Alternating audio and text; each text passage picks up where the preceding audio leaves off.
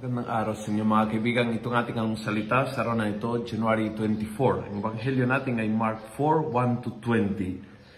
Sabi ng ebanghelyo, Listen, the sower went out to sow. And I stop there.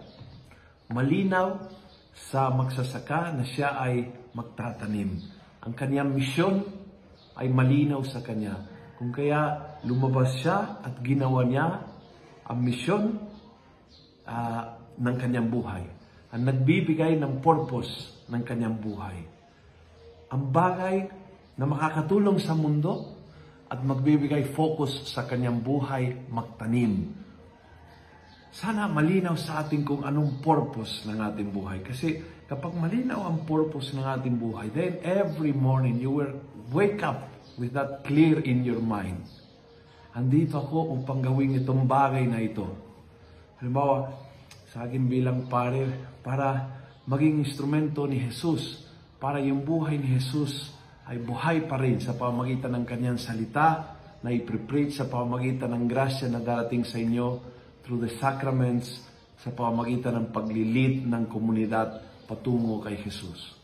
Magiging, magiging tangible instrumento, presensya ni Jesus tao na nagdadala ng pagkatao ni Jesus para siya pa rin ang Panginoon nating lahat, ang buhay ng ating buhay, ang, ang, ang hari ng ating simbahan, ang sentro ng ating pamilya, para siya pa rin ay magiging ang uh, magsasalita, ang magbibigay ng grasya through the sacrament sa maglilid ng community. Yun po yung akin role bilang pare. Malinaw kung kaya every morning I embrace it.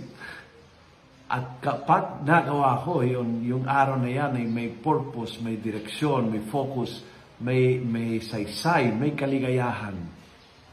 In the days that I don't do that, I don't embrace, I get lost in, in mga bagay na hindi importante, I start to lose that sense of focus and direction and fulfillment.